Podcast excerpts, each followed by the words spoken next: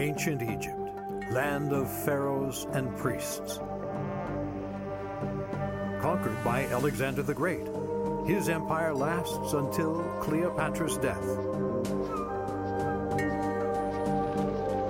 But how did these invading Greeks take control of the religious Egyptians?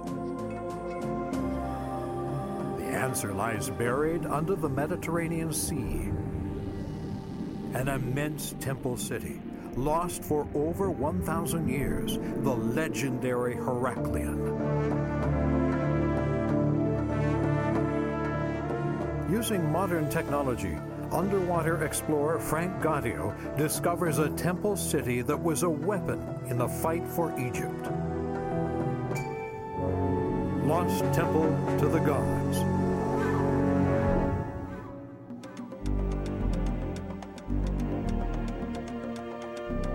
The Nile, gateway to Egypt's great empire. But time has been cruel here. Under the waves lie the homes of Cleopatra's subjects and ancestors. Their world literally sunken out of sight, lost to history, until now.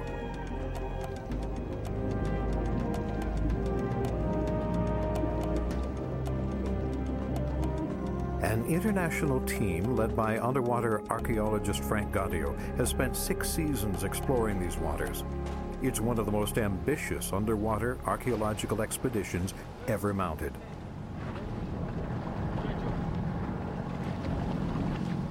His divers have been mapping the ocean floor, and now a startling picture is beginning to emerge.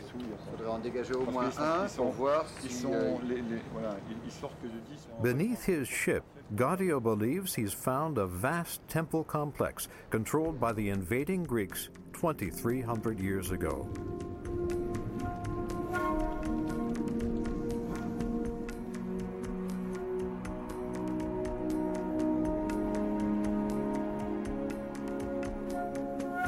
Ptolemy I was a general serving under the Macedonian Greek Alexander the Great. Together, they conquered the Egyptians in 332 BC. The glory of the pharaohs became the spoils of the Ptolemies.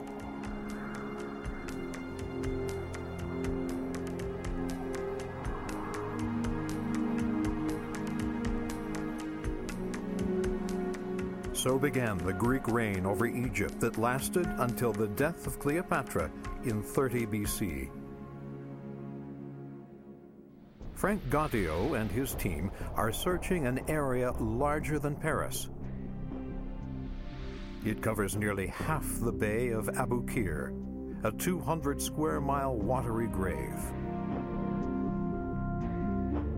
Goddio suspects he has found a key to the new Greek Empire 12 miles from its headquarters in Alexandria. It was from Alexandria that the Ptolemies extended their rule over Egypt. Named after Alexander the Great, the city became the seat of power for the Greek pharaohs.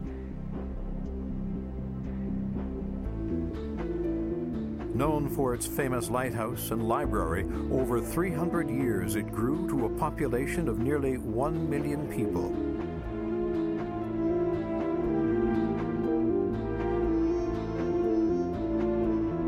But when the invaders first arrived, they found well established coastal cities like Canopus and Heracleion. Ancient accounts tell of great temples and lavish festivals that lured Alexandria's rich and famous. They found priests and worshippers. Here, Greek generals confronted Egyptian superstition.